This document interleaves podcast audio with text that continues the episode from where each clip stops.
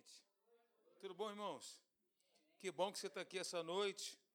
A palavra de Deus, ela nos fortalece, ela nos vivifica, nos sustenta. A palavra de Deus é o respaldo que nós temos para viver, né? é o fundamento, é o nosso maior fundamento. As pressões da vida estão aí, mas nós em Cristo Jesus somos vitoriosos nele, por meio de Cristo, é óbvio, que nos santifica, que nos fortalece, que nos abençoa.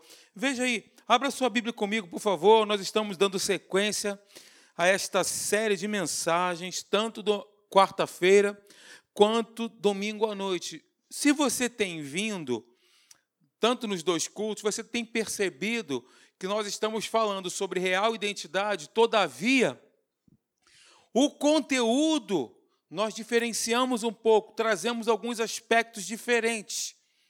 É claro, sempre tomando como base o título sobre real identidade, sempre tomando como, como base o que nós somos, o que nós temos, o que nós podemos nele. E no domingo eu falei um pouco sobre nova aliança. A aliança que nós estamos incluídos é uma aliança infindável, interminável, indissolúvel a nova aliança que foi selada pelo sangue de Jesus. Eu falei aqui, o título é o mesmo, todavia, como eu falei, a abordagem que nós fazemos aqui, é, na maioria das vezes, é uma abordagem com uma ótica diferente. Abriu Romanos, capítulo 15, versículo 4. Diga assim, bem baixinho para você mesmo: a Bíblia é Deus falando comigo. A Bíblia é Deus falando comigo. Deus falando comigo. Deus fala conosco, irmãos. Deus continua falando conosco todos os dias. Fala pela palavra, fala pelas, pelas maravilhas das suas mãos. Não existe uma pessoa sequer na face dessa terra que ao contemplar a imensidão desse céu maravilhoso e azul, não diga, meu Deus, obrigado. Mesmo que inconscientemente, a pessoa não tem como olhar para essa imensidão, para a natureza. A Bíblia diz que os céus proclamam, olha, os céus falam. Eles proclamam a glória de Deus. E o firmamento anuncia as obras das suas mãos. Um dia faz declaração outro dia, uma noite revela conhecimento a outra noite. Não há palavras, contudo, em toda a terra se faz ouvir a sua voz. Deus fala. Por meio da palavra, por meio de tudo que existe. Amém, queridos? Veja no versículo 4 que está escrito, diz o seguinte: Pois tudo quanto outrora foi escrito, para o nosso ensino foi escrito, a fim de que, pela paciência e pela consolação das Escrituras, tenhamos esperança. Como nós temos falado sempre, eu gosto muito de dizer isso, que o nosso fundamento, que a nossa estrutura, que a nossa base, que o nosso respaldo são as Escrituras. Então, quando nós aqui fazemos uma abordagem, trazemos um texto do Antigo Testamento, aquilo foi escrito para o nosso ensino, para a nossa edificação, para o nosso fortalecimento. E aqui eu quero abrir um parênteses, quero dizer para você que você é uma bênção. Que bom que você está aqui hoje. Perseverante, guerreiro e guerreira de Deus. Dá um parabéns aí para a pessoa do seu lado, me ajuda aí, ó. Parabéns, você venceu de novo, perseverando. Isso aí, ó. Glória a Deus. Isso aí, queridos. Muito bem. Tudo quanto foi escrito, tudo, absolutamente tudo quanto foi escrito, para o nosso ensino foi escrito. E aí, queridos, vamos dar aqui sequência então à real identidade. Hoje eu termino essa série. Na próxima quarta-feira estaremos iniciando uma outra, mas darei prosseguimento aos domingos à noite, trazendo uma abordagem, como eu falei no início, diferente, ok? Falamos aqui sobre Vai, queridos, tchazã, tchá. Essa frase que eu gosto muito, que diz: as consequências do pecado do homem foram levadas à conta de Cristo. O salário do pecado é a morte, amém? Está escrito na palavra: a morte e a consequência do pecado, morte, falência, miséria, prejuízo, tudo isso foi levado à conta de Cristo, ele levou sobre ele tudo isso. E as consequências da obediência dele, eu vim para que tenham vida e a tenham em abundância. Essa foi a consequência. Ele foi morto, sepultado, ressuscitou, e a Bíblia diz que nele, como está escrito lá em, Efésios, bendito Deus e Pai de nosso Senhor e Salvador Jesus Cristo, que nos tem abençoado com toda sorte de bênçãos nas regiões celestiais em Cristo Jesus. Note, em Cristo Jesus, sempre nele. Essa é a consequência da obediência de Cristo. Nós herdamos a vida eterna porque nós, essa foi, esse foi o resultado da obediência de Cristo. Eu vim para que tenham vida e a tenham em abundância. João 3,16 diz o quê? Hã? Porque Deus amou o mundo de tal maneira que deu o seu Filho unigênito, deu o seu Filho unigênito, olha a troca, para que todo aquele que nele cresce não pereça, mas tenha a vida eterna. E Paulo vem dizer o seguinte: se a nossa esperança se limitasse somente a esta vida, essa vida temporal, esta vida transitória, esta vida passageira, nós seríamos os mais infelizes de todos os homens. A nossa esperança está em Deus por meio de Cristo Jesus, herdando aquilo que por nós foi dado, chamado vida eterna. Amém, gente? Tito capítulo 3, versículo 3 e 7, diz, de 3 a 7, diz assim: Mais uma vez, relembrando, houve tempo em que nós também éramos insensatos e desobedientes. Vivíamos enganados e escravizados por toda espécie de paixões e prazeres Vivíamos na maldade, na inveja, sendo detestáveis e odiando-nos uns aos outros. Mas quando se manifestaram a bondade e o amor pelos homens da parte de Deus, nosso Salvador, não por causa de atos de justiça por nós praticados, mas devido à sua misericórdia, ele nos salvou pelo lavar regenerador e renovador do Espírito Santo, que ele derramou sobre nós generosamente, olha, por meio de Jesus Cristo, por Cristo Jesus, nosso Salvador. Ele o fez a fim de que, justificados por sua graça, nos tornemos herdeiros, tendo a esperança da vida eterna. Glória a Deus. Justiça não é um processo, mas é algo instantâneo. Recebi Jesus automaticamente, me tornei justo diante de Deus. Não cresço nessa justiça, mas na revelação de quem eu sou nele. Na revelação desta justiça, não tenho mais culpa, mais condenação. Eu posso estar diante de Deus sem dolo, sem pecados, sem condenação. Que legal isso, aleluia. Você vibra comigo? Amém. O que nós temos em Cristo? Favorecimento. Amém? Paramos aqui. E aí eu li para vocês o Salmo capítulo 5, versículo 12, que diz assim: Pois tu, Senhor, abençoas o justo. O teu favor, Shesed, em hebraico, o protege como um escudo. Shesed literalmente significa aliança. Aí nós falamos sobre a nova aliança no qual estamos inseridos. Aliança imutável, inalterável, infindável. Não tem começo e nem fim. Ela é infindável que Deus tem conosco, que se baseia no seu amor, que se baseia naquilo que Deus é, na sua bondade, na sua fidelidade, na sua benevolência e na sua graça. Romanos capítulo 6, abra comigo agora, versículo 14. Aleluia. Quem achou, diga Maranata, Jesus. Ninguém, ninguém falou, então foi rápida de endereço aí, André. Romanos 6,14 diz assim: Porquanto o pecado não poderá exercer domínio sobre vós, pois não estáis debaixo da lei, mas debaixo da graça, favor, chesed. Graça e favor imerecido, já temos falado isso aqui algumas vezes, né? O que temos em Cristo? Temos em Cristo vida abundante. João capítulo 10, 10, falamos sempre aqui, ele vos deu vida, estando vós mortos. Eu vim para que tenham vida e a tenham em abundância. Essa vida aí, nós temos falado bastante sobre isso. É a vida do próprio Deus, a vida que Deus a tem, que significa em grego zoe. Isso é profundo demais. O que temos em Cristo? Redenção. Estou só recapitulando, tá? Agora sim, nós vamos iniciar. Redenção significa o seguinte: é o ato de pagamento de resgate, o preço de comprar algo.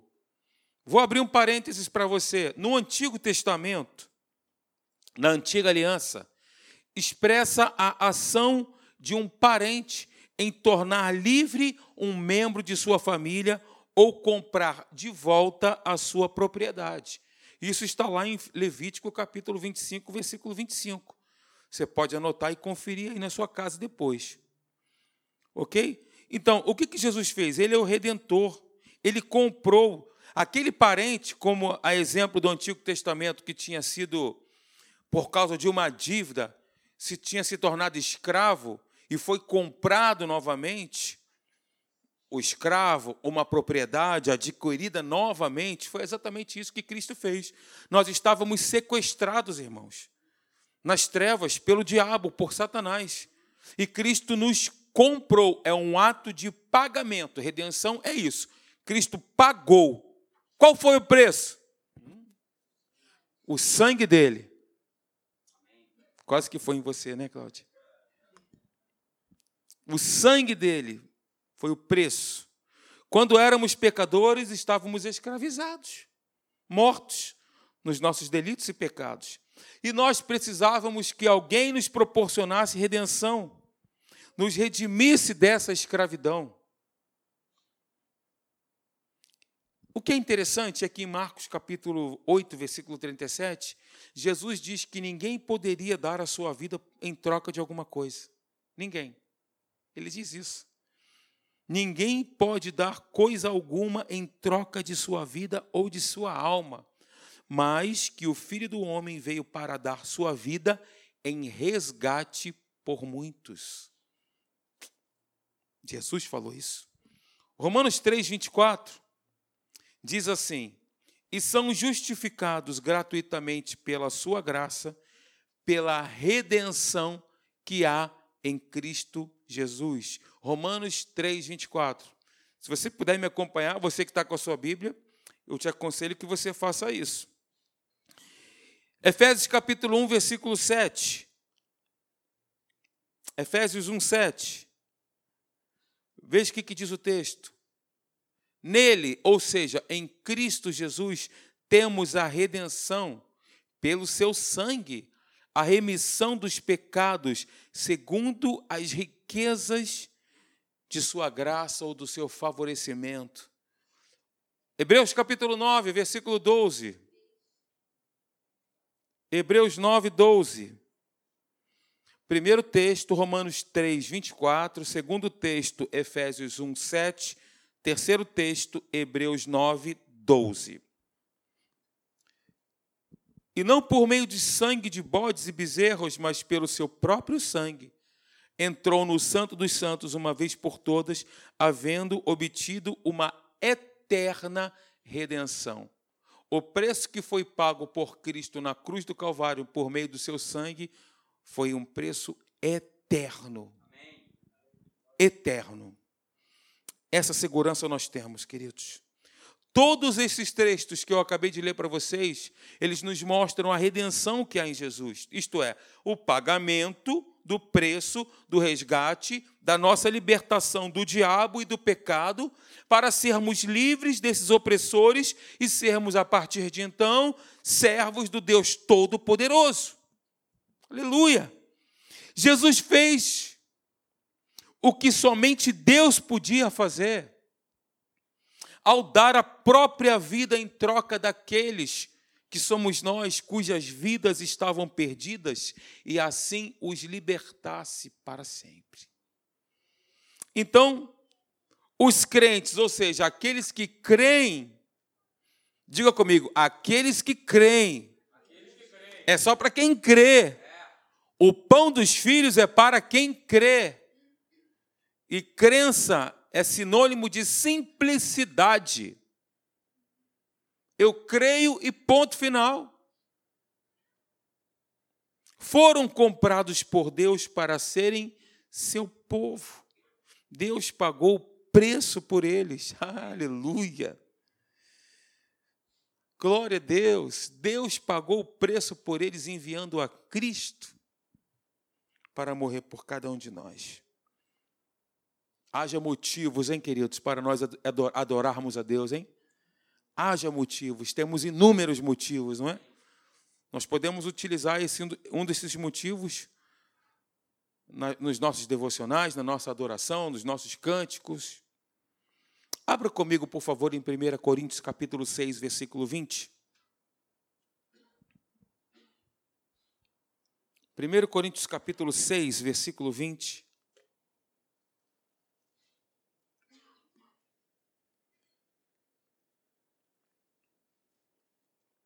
É isso aí. É lindo ver você aí, olhando para a sua Bíblia, desfolhando, procurando o texto. É bom quando nós projetamos, otimiza o tempo, mas é melhor quando a gente está ali, ó, investindo um tempinho para desfolhar a Bíblia, não é? 1 Coríntios capítulo 6, versículo 20 diz: Porque fostes comprados por preço. Agora, pois, glorificai a Deus no vosso corpo. Redenção pode ser usado para expressar um conceito geral de salvação e libertação. Jesus disse, né? Tal como o filho do homem que não veio para ser servido, mas para servir e dar a sua vida em resgate por muitos. Gente, se Jesus não veio para ser servido e servir, que dirá a gente, hein? Nós fomos chamados para congregar e servir. Esse é o chamado de cada crente na face da terra. Congregar e servir. Diga comigo, congregar, congregar e servir. servir. Nós fomos chamados para isso. Paulo fala do ministério da reconciliação, que está linkado ao fato de nós congregarmos e servirmos. Ok? Gálatas capítulo 3 é um texto que nós falamos aqui amplamente e você já ouviu diversas vezes. Gálatas 3, do versículo 13 ao versículo 14, diz: Cristo nos resgatou da maldição da lei, fazendo-se maldição por nós, porque está escrito: Maldito todo aquele que for pendurado no madeiro para que os, aos gentios viesse a bênção de Abraão em Jesus Cristo, a fim de que nós recebêssemos pela fé a promessa do Espírito. Tito capítulo 2, versículo 14, diz aí, está projetado, olha para aqui, para a tela, você vai ver. O qual a si mesmo se deu por nós, está se referindo a Cristo, é óbvio, né? A fim de remir-nos de toda iniquidade e purificar para si mesmo um povo exclusivamente seu, zeloso de boas obras. A Bíblia diz que nós somos povo de propriedade exclusiva de Deus. Sacerdócio, nação santa. Esses somos nós. Esses somos nós. Apocalipse capítulo 5, versículo 9 Diz assim: pode me acompanhar sem precisar abrir. E entoava um novo cântico, dizendo: Digno és de tomar o livro e de abrir-lhe os selos, porque foste morto, e com o seu sangue compraste para Deus o que procedem de toda tribo, língua, povo e nação. Nós fomos redimidos da maldição da lei. E o significado disso, significado disso é quitado, desobrigado de qualquer prestação. Redimidos, quitado, desobrigado de qualquer prestação. Aquele que já pagou a sua cota e que por isso está desobrigado de qualquer outra contribuição, já está liquidado, quitado, resolvido. Então, nós fomos redimidos, já está quitado. Já foi pago. Já está resolvido. Aleluia. Agora eu queria que você abrisse a sua Bíblia, lá em Deuteronômio capítulo 28, versículo 15, para nós vermos quais eram as maldições da lei. Só para nós termos uma, uma noção mais aprofundada disso. Deuteronômio capítulo 28, versículo 15, a partir do versículo 15. Todos abriram? Posso ler? Diz assim, versículo 15, Deuteronômio 28, versículo 15. Diz assim: Se, porém, não ouvires a voz do Senhor teu Deus, estas aqui, aqui está elencada, elencado as maldições da lei. Preste atenção. Se não ouvires a voz do Senhor teu Deus, se não cuidares em cumprir todos os seus mandamentos e os seus estatutos que hoje eu te ordeno, virão sobre ti todas estas maldições e te alcançarão. Vamos lá. Maldito serás na cidade, maldito serás no campo. Maldito o teu cesto e a tua amassadeira. Maldito o fruto do teu ventre e o fruto do teu solo, e as crias das tuas vacas e das tuas ovelhas. Maldito serás ao entrares, e maldito serás ao saíres. O Senhor mandará sobre ti a maldição, a derrota e o desapontamento em tudo a que puseres a mão para fazer, até que sejas destruído e até que repentinamente pereças por causa da maldade das tuas obras, pelas quais me deixaste. O Senhor fará pegar em ti a peste, até que te consuma da terra na qual estás entrando para possuíres. O Senhor te ferirá com a tísica e com a febre, com a inflamação, com o calor forte, com a seca, com o crestamento e com a ferrugem que te perseguirão até que pereças. O céu que está sobre a tua cabeça será de bronze, e a terra que está debaixo de ti será de ferro. O Senhor dará por chuva à tua, à tua terra pó, do céu descerá sobre ti a poeira, até que sejas destruído. O Senhor farás que sejas ferido diante dos teus inimigos, por um caminho sairás contra ele, eles, e por sete caminhos fugirás deles e serás espetáculo horrendo a todos os reinos da terra. Os teus cadáveres servirão de pasto a todas as aves do céu e aos animais da terra, e não haverá quem os enxote. O Senhor te ferirá com as úlceras do Egito, com tumores, com sarne, com coceira, de que não possas curar-te. O Senhor te ferirá com loucura, com cegueira e com pasmo de coração. Apalparás ao meio-dia como o cego apalpa nas trevas, e não prosperarás nos teus caminhos. Serás oprimido e roubado todos os dias e não haverá quem te salve. Essa aqui, veja que negócio, hein? Maldição da lei, hein? Tudo isso aqui aconteceria por quê? Se eles não ouvissem a voz do Senhor, se não cuidassem em guardar os mandamentos e os estatutos que Deus havia ordenado. Se eles não fizessem isso, tudo isso, gente, está escrito, tá? A gente olha assim, meu Deus, o que, é isso? Mas era uma consequência de um ato de desobediência. Quando nós falamos para os nossos filhos, não faça isso, porque se você fizer isso, vai acontecer isso com você. O filho, ele tem a responsabilidade da decisão. É única e exclusiva, exclusivamente dele.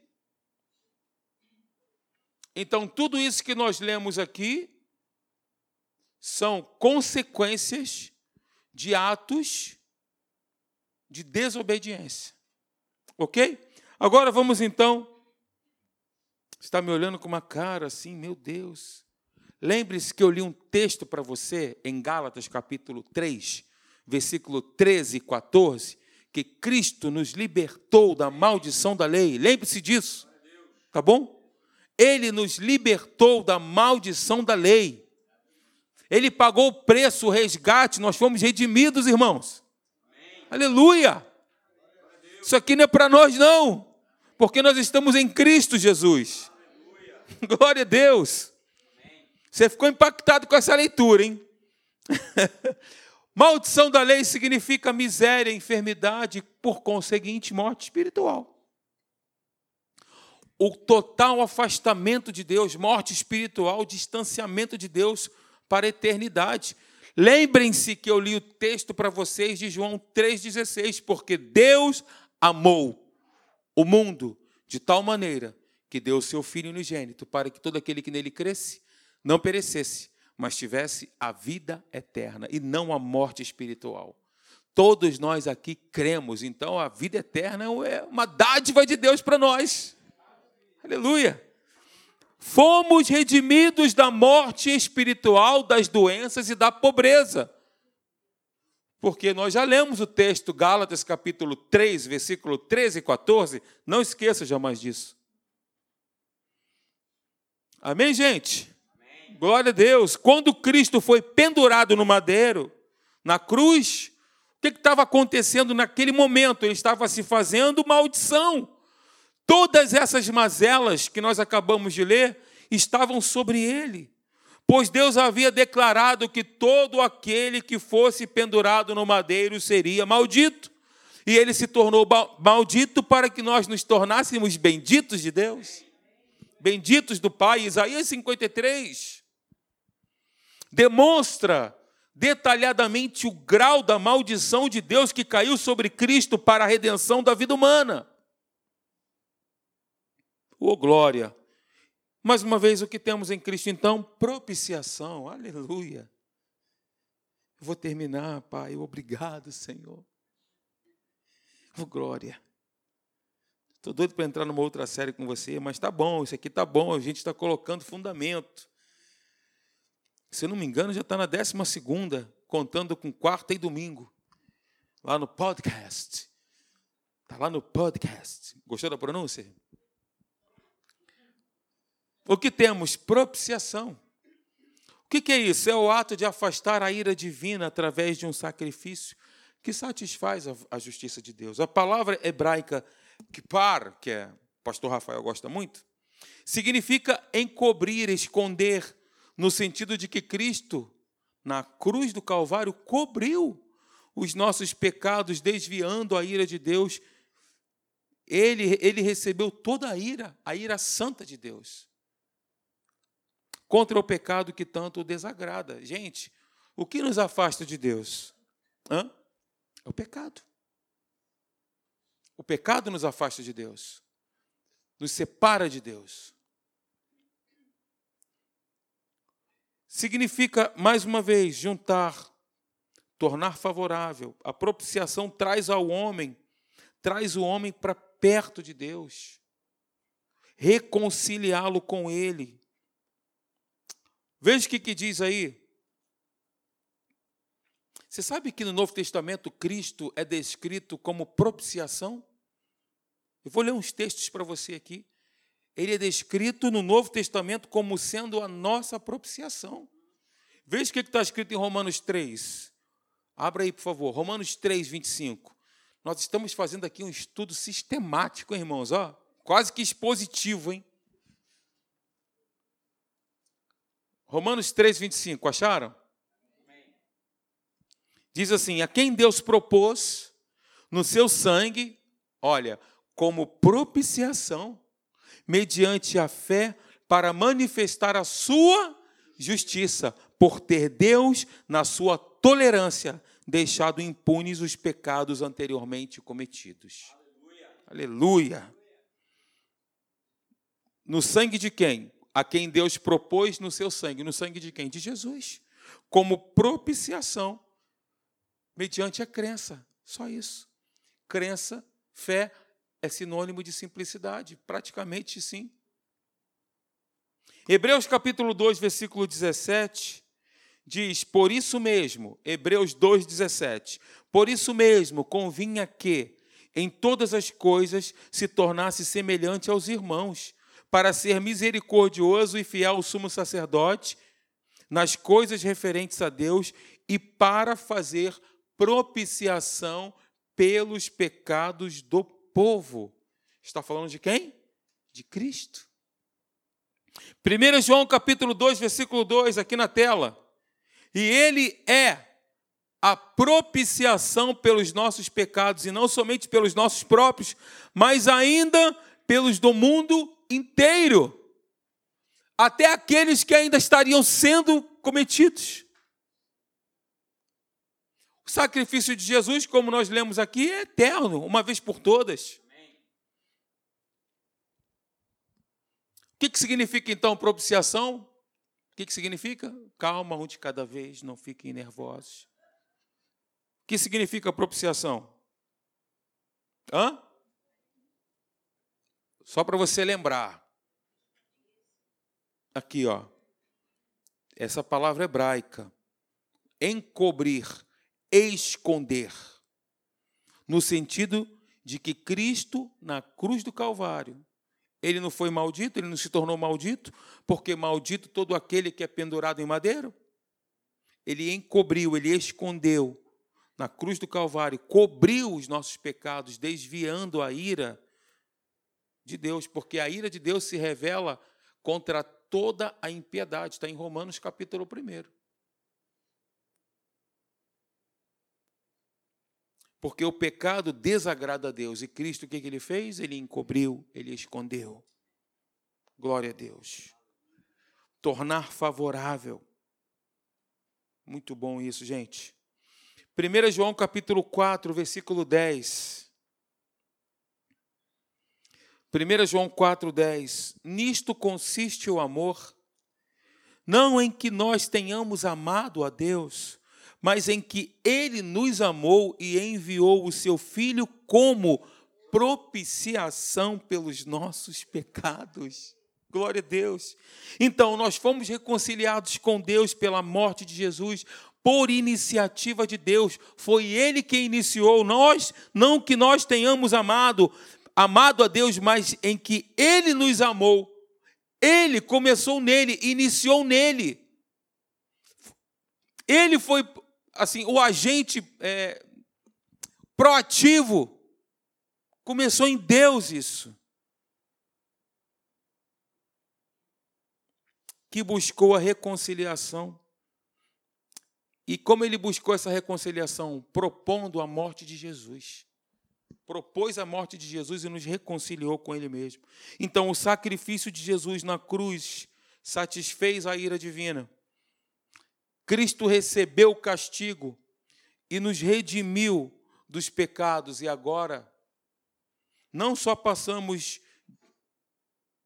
de inimigos a amigos de Deus, mas nós somos embaixadores dessa reconciliação. Você entende? Vou ler de novo isso aqui. O sacrifício de Jesus na cruz satisfez a ira divina.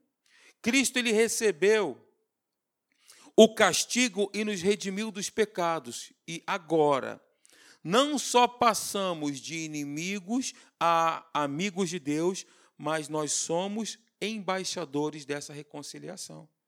Éramos inimigos, não é só isso, agora somos amigos. Tudo bem. Agora somos amigos de Deus, estamos reconciliados com eles, com ele. Mas além disso, nós somos embaixadores, representantes dessa reconciliação. Nós representamos isso. Aleluia. Em Cristo, Deus estava reconciliando o mundo através do sacrifício de Jesus, mas agora somos amigos de Deus e podemos desfrutar dessa tremenda comunhão com o Senhor. Somos amigos de Deus e agora nós podemos desfrutar desta profunda comunhão com o nosso Senhor Jesus. Aleluia. Colossenses capítulo 1, versículo 21, abra, por favor. Colossenses 1, 21, olha o que, que diz o texto.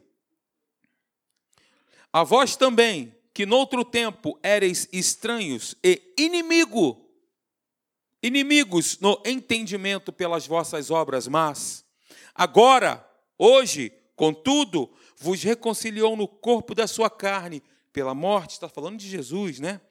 Perante ele, para perante ele vos apresentar o que? Santos e irrepreensíveis e inculpáveis. Tem culpa nisso aí? Não. Irrepreensíveis, inculpáveis. Glória a Deus. Eu, eu leria outros textos para vocês, mas eu estou pretendendo terminar essa série hoje. Vamos lá. O que temos em Cristo? Saúde. Ô, oh, glória. temos saúde. Ele mesmo levou em seu corpo com os nossos pecados sobre o madeiro, a fim de que morrêssemos para os pecados e vivêssemos para a justiça. Por suas feridas foram curados. 1 Pedro capítulo 2, versículo 24. E assim, está na tela, se cumpriu o que fora dito pelo profeta Isaías. Ele tomou sobre si as nossas enfermidades, tomou, levou, já aconteceu. E sobre si levou as nossas doenças. Meu Deus, mais claro do que isso, está mais claro do que água, qualquer criança entende. Amém, gente? O que eu possuo em Cristo? Oh, meu Deus, eu estou pregando isso para mim também essa noite. Hein? Prosperidade. Diga comigo, eu tenho em Cristo prosperidade. Cantem e alegrem-se os que amam a minha justiça e digam continuamente: o Senhor que ama a prosperidade do seu servo seja engrandecido. Salmos capítulo 35, versículo 27. O meu Deus, segundo as suas riquezas, suprirá todas as vossas necessidades em glória por Cristo Jesus. O que eu possuo em Cristo então? Prosperidade. Essa é a nossa real identidade, irmãos. O que eu possuo? Prosperidade. O que eu posso? É diferente. O que eu tenho e o que eu posso. O que podemos em Cristo? Ter plena paz. A Bíblia diz que a paz é o árbitro nos nossos corações, é o juiz que diz: segura a onda, avança, prossegue. A Bíblia diz também que a paz ela excede o entendimento natural, a lógica humana, a racionalidade. Ninguém entende. No meio do caos, você está tranquilo. A Bíblia diz, a paz significa ordem. Ó, em grego, paz significa ordem em meio ao caos. A paz é fruto do Espírito. Quem é que produz a paz em nós? É o Espírito. Nós temos o Espírito Santo. Ele habita em nós. E esse fruto é produzido aonde? Nos ramos. Jesus é a videira verdadeira, nós os ramos. Os frutos são produzidos aonde? Nos ramos. E ele disse em João 15: Aquele que produz muito fruto, ele limpa para que possa produzir mais ainda. Quanto mais nós produzimos paz, nós, mais nós vamos produzir, e mais nós vamos produzir, e mais nós vamos nos beneficiar disso. Porque à medida que nós frutificamos, nós abençoamos outro, aquilo está sendo semeado na vida de alguém, e a Bíblia diz que aquele que semeia, colhe. E não semeia somente um, uma, um fruto, não. Porque no fruto tem o potencial de gerar outras e outras e outras árvores. Você sabia que um punhado de sementes nas nossas mãos, queridos, esse punhado de sementes pode alimentar um continente inteiro? Porque uma semente ela tem um potencial de não sei quantos milhares por um. Uma semente, não sei quantos mil frutos. Amém, queridos?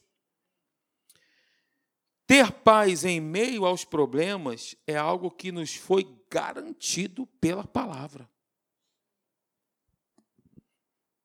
Queria encerrar com você, Mateus capítulo 8, Abra comigo, é uma passagem maravilhosa. Mateus capítulo 8, versículo 23. Mateus 8, 23 diz: Entrando ele no barco, seus discípulos o seguiram. De repente, uma violenta tempestade abateu-se sobre o mar, de forma que as ondas inundavam o barco. Jesus, porém, estava cheio de paz, tanto é que ele dormia. Os discípulos foram acordá-lo, clamando: Senhor, salva-nos, vamos morrer. Ele perguntou: Por que vocês estão com tanto medo, homens de pequena fé? Então ele se levantou e repreendeu o quê? ele disse aos ventos, ele falou ao problema, ele disse, ele repreendeu a dificuldade, assim como ele fez com a sogra de Pedro. Alguns dizem que Pedro negou a Jesus porque Jesus curou a sogra de Pedro, mas eu não creio nisso. Mas Jesus, você riu, pastor Marcelo, eu acho que já pregou isso. Mas eu, veja, mas eu creio o seguinte: que Jesus, quando curou a sogra de Pedro, você vai lá, examina o texto. Jesus disse a febre. Jesus se direcionou à febre, à doença. Sai. E saiu. A febre deixou ela. Assim como ele fez com esse mar revolto. Ele disse ao mar, ele disse à tempestade. Então se levantou e repreendeu os ventos e o mar e fez-se completa bonança, paz. Os homens ficaram perplexos e perguntaram: Quem é este que até os ventos e o mar lhe obedecem? Jesus acalmou a tempestade em meio às ondas e sabia que podia descansar, pois ele tinha autoridade para fazer o mar acalmar. O que nós possuímos então? Diga, autoridade nós temos autoridade em nome de Jesus, no nome poderoso de Jesus, não no nosso nome, mas no nome poderoso de Jesus, para dizer sai e tem que sair, para dizer acalma e tem que acalmar, para dizer febre sai, some, desaparece e tem que sair, porque toda autoridade nos foi dada por meio de Jesus Cristo. Eis que vos dei autoridade para pisardes em serpentes e escorpiões e se beberdes alguma coisa mortífera, não vos fará mal algum. Nós temos a autoridade, irmãos. No nome de Jesus. E, para finalizar, o que podemos em Cristo? Vencer todos os problemas. Meu Deus, que palavra é essa? Diga comigo, vencer. vencer. Todos, todos os problemas. Vale o que está escrito, irmãos? A Bíblia diz que em Cristo ele sempre nos conduz em triunfo. Pastor Hélio tem pregado uma série falando sobre a aparente derrota. São aparentes derrotas. Parece, só parece, mas a vitória é nossa pelo sangue de Jesus. Romanos capítulo 8, versículo 37 ao versículo 39. Versículo 37, Romanos capítulo 8, 37, eu leio. Mas em todas estas coisas, depois você pega o versículo 35 e 36 para você entender. Toda essa é a conclusão do versículo. Todas estas coisas, em todas estas coisas somos mais que vencedores. Por nossa força? Pela nossa capacidade? Não, por meio daquele que nos amou, pois estou convencido de que nem morte, nem vida, nem anjos, nem demônios, nem o presente, nem o futuro, nem quaisquer poderes, nem altura, nem profundidade, nem qualquer outra coisa na criação será capaz de nos separar do amor de Deus que está em Cristo Jesus, nosso Senhor. Aleluia! O que nós podemos vencer todos os problemas. Lembre-se que eu disse para você que a nossa esperança não se limita a esta vida. A nossa esperança está no Senhor Jesus, no Deus Todo-Poderoso e no Espírito Santo que habita em cada um de nós aqui. Nós somos templos do Espírito Santo, templos da, templos da verdade. Amém, queridos? Vamos ficar de pé, por favor?